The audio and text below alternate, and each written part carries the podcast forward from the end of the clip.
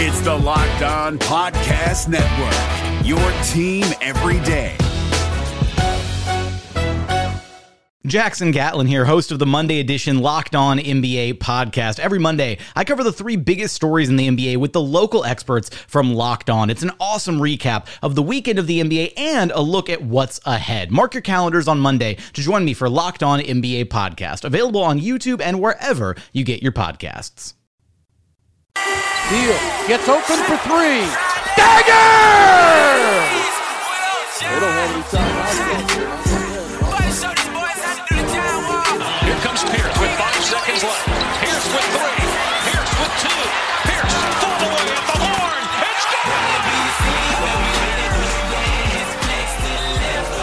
It's Morris, Wall, Beal, and Gortat. Porter can't find anybody. He gives it to Wall. Working against Bradley for three. John Wall! What a shot! You talk about a person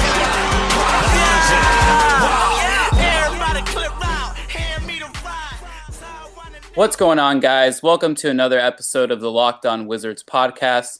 I am your host, first time solo hosting on this show. I am Arthur Reinaltt. You can find me on Twitter at District Mamba.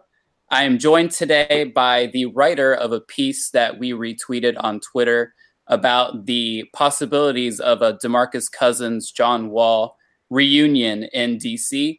His name is Tony East at Tony at T East NBA on Twitter.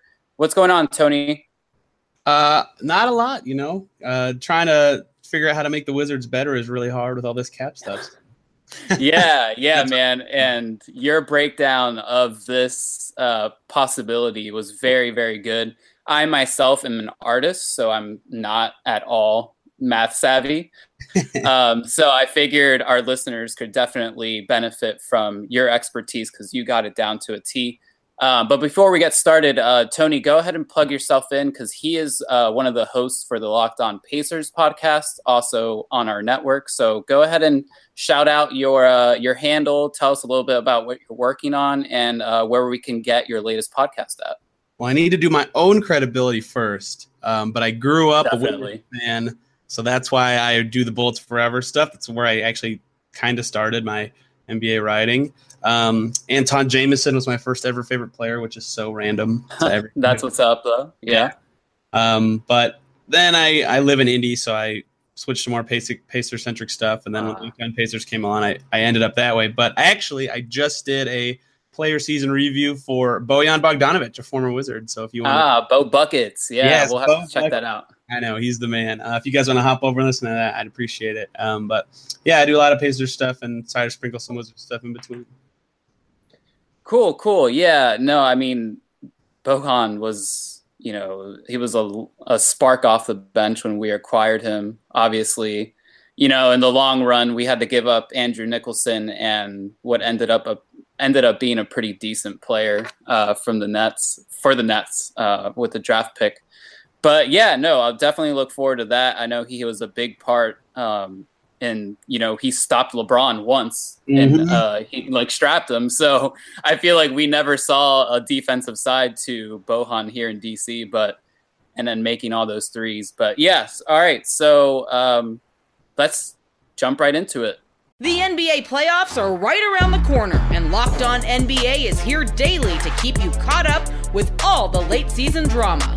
Every Monday, Jackson Gatlin rounds up the three biggest stories around the league, helping to break down the NBA playoffs. Mark your calendars to listen to Locked On NBA every Monday to be up to date.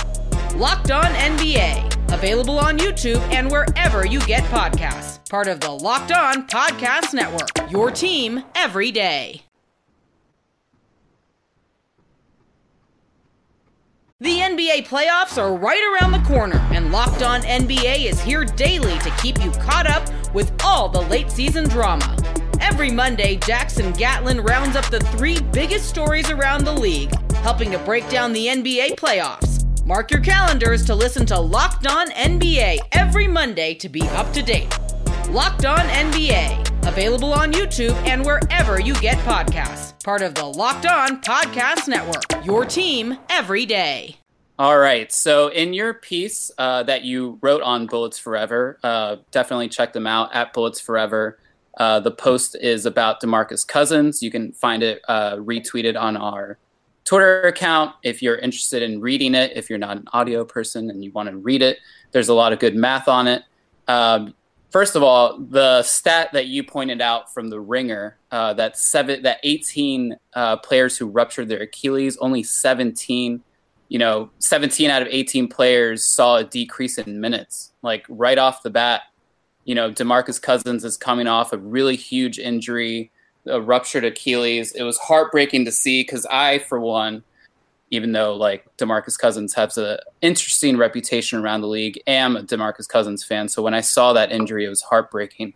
But uh, Tony, go ahead and uh, give us any other information about DeMarcus Cousins that we would be interested in before we get into the cap perspective and the trade stuff. I kind of went for that background first kind of stuff, uh, even though it wasn't super necessary, just because I feel like Cousins is a guy who needs it. You know, uh, definitely his friendship with Wall adds a layer to everything that is involved with his Wizards connection, even though that's pretty much the extent of it. Um, because you you know he's really good. He's four All Star games in a row and 20 averages over 20 points a game for his career. That includes his rookie years where he wasn't like even starting in Sacramento and he's just a complete stud. But then you look at this Achilles stuff and it's like, would you even pay this guy as much as he's actually worth? Because you know the stat right after that one that you just said in the article is like only 80 18 guys who they found that ruptured their Achilles. Less than half of them came back to play more than a year. Like some guys can't even run down the court after that. So right. you have to be careful with what it is. But you know if Cousins is even 80% of the guy he once was, he's still one of the best 10 centers in the NBA. So it, you have to balance the two things and figure out what you get. So the background was necessary, but uh, I like Cousins as a guy because he like not as a guy, like as a player guy. As because, a player, yeah, yeah. yeah stretches the floor, and he, you know he's a he actually is a good defender because he's mobile. I don't know how much that'll be the case anymore, but you know he stretches the floor. He can score inside. He's an all right passer. You know he just does a lot of good stuff on offense and and defense. So he would ideally, if he didn't get injured, it'd be very obvious why he would make sense in Washington. But now it's a little less obvious. Right. Yeah. Yeah. And like you mentioned, you know, Demarcus Cousins would bring a level of play at the center that we have yet to see. I feel like with the Wizards, we're always one step behind the curve. You know, it was we didn't have a stretch four, and then we got a stretch four but then we're stuck with centers that would thrive in the early 2000s and now they are completely useless. And now we are going towards getting you know a center that can stretch the floor as a stretch five. And as a wizards fan it's impossible to say no to i believe either a change or talent because uh, at this point what we have on the roster most of it is what it is aside you know from kelly oubre and thomas satoransky everyone is basically kind of where they're going to be at, uh, especially at the big man position where we're just capped and also uh, limited with who we have. So let's get into the cap perspective. Uh, what is uh, some of the holdbacks that would prevent Demarcus Cousins from coming here, and what would be, you know, some of the solutions since you touched on both of those? Um, well, I don't even know where to start. Um, yeah. So the Wizards can't. Uh, the, the, only way they could get him is a sign and trade, right? And the only team that can do a sign and trade is the team that just had the guy. So the only way this is possible is if he re-signs with the Pelicans and then comes over. So that's a hurdle because they have his bird rights, but they're also close to the tax. So they want to be careful with how much they re-sign him for, and all that jazz. Um, and they also can't trade him if he gets the mid-level exception. I mean, he'll get a lot more than that, but it's still something that's a rule. Um, and then the Wizards obviously have the problems of, of course, they're in the tax. Like I think everyone alive knows that.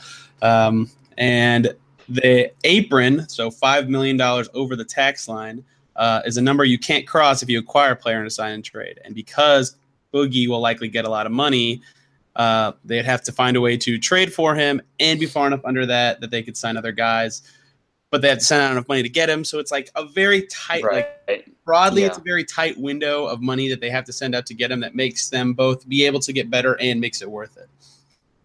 Right. Um, and I know, again, like I mentioned, please check out Tony's piece on Bullets Forever because all this is written down, and for someone like me, seeing the numbers in person would make it easier to process. But the trade kicker that the Brooklyn Nets put on Otto Porter's deal does that make things harder, easier in this situation? Since you mentioned uh, salary that goes out. Yeah, so trade kickers are not relevant in in these scenarios because it can be forfeited to make a trade work. Um, but the thing is that the cap hit still, or like the like the. So this is an interesting thing about trade kickers. The cap hit falls on the team that receives the guy, which in this case is the Pelicans, but the payment is made by the Wizards. So that's really stupid, but it is. Okay. Yeah, but Right. yeah, it's really dumb and confusing, but Wow. is what it is. Yeah, so that would be something the Pelicans would not like, um, but the Wizards would be okay with, I guess, because it would help. Like, I mean, we would have arrived here eventually, so I'll just say it now. Like, if this trade happens, like Porter's in it for sure. That it's over. That's that's the discussion. Yeah. So, so the Pelicans would hate that, but the Wizards would like it, except just paying him over the rest of his deal 15% of his money. Except part of uh, trade kickers are, and I think a lot of people know this, is that you can't go over your maximum salary with the trade kicker, and 15% of Porter's salary added to his actual salary would take him over his maximum. So he can't actually get the full 15% until next year. Um, Oh, okay. so that makes it even more appealing to do it now. But right. it, there's again, there's just so many layers to these sign and trades, and the Right. trade kicker on Porter makes it even worse. Off the, I mean, this is like completely putting you on the spot, but off the top of your head, when was the last, like the latest sign and trade deal? Because I'm aware of like Oh, the Um, the Miami Heat's. You know, I, I think they did a they did a bunch of these type of moves, but what was the yeah, last? one last summer. I have to. I'll have to look into the exact details of what it actually was. Um, but this is it's actually an okay litmus test for how this might go because Right. One of the teams in it was a team that had high salary and then ended up having a, the weirdest uh, like cap handling season ever. It was the Clippers uh, getting Danilo Gallinari last summer was a sign and trade because the Huh. Clippers, yeah, so the Clippers um, did not have any cap space. Um, the Nuggets still had the bird rights on Gallo. The Hawks had a bunch of cap space, so they all just combined for this three-team trade. I think Jamal Crawford, Diamond Stone, and a first rounder went to Atlanta. Um, I can't remember what went to Denver. I think it was just a second or something. Um, and then Gallo went to the Clippers. right. So, you know, the, the that's part of this too for the Wizards is like a third team might help because someone who can take on the salary that the Pelicans don't want could make this a lot easier. Um, Ah, okay. So that's, but, but then again, that's adding layers to this already complicated puzzle. Right, and it also adds, um, assuming that player added has to be on top of Porter's money, which it does.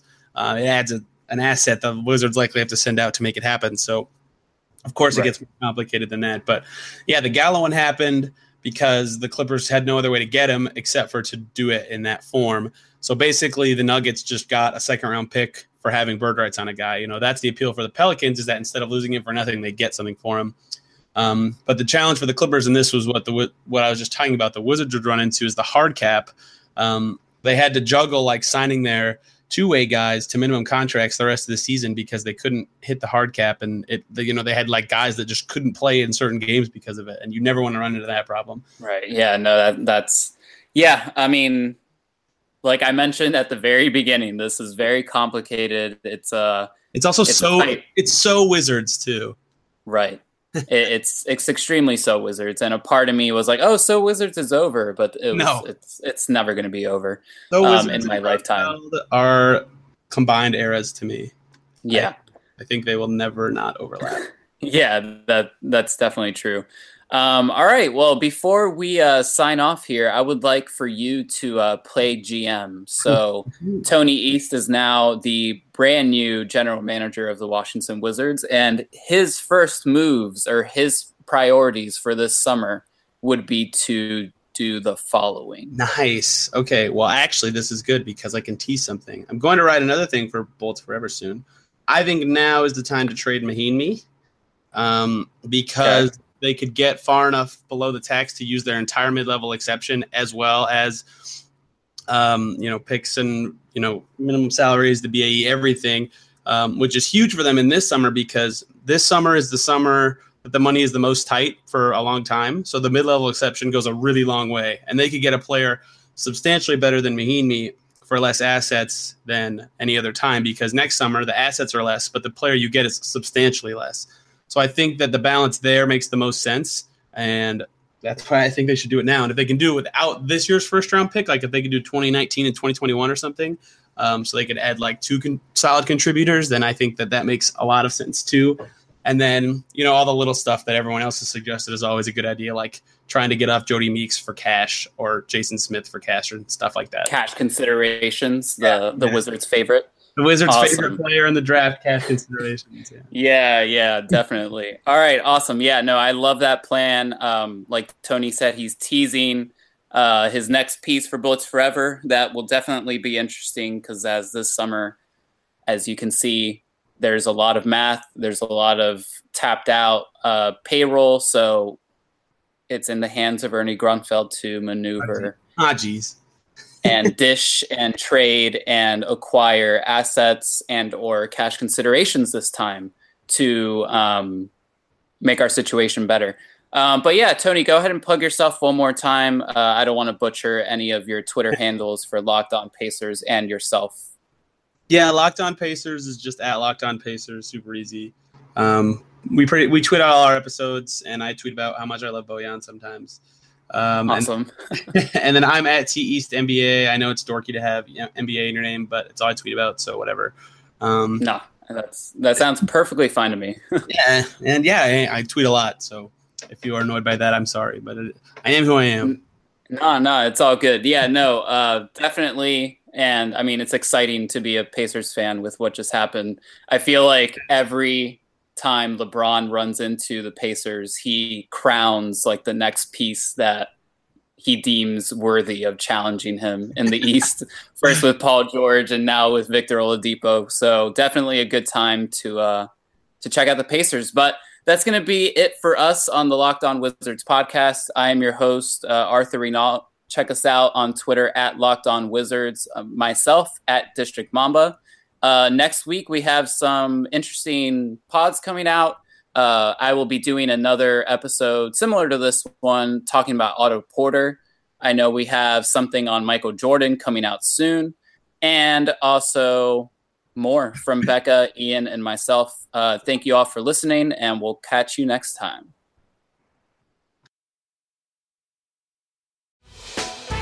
Hey, Prime members, you can listen to this locked on podcast ad free on Amazon Music. Download the Amazon Music app today.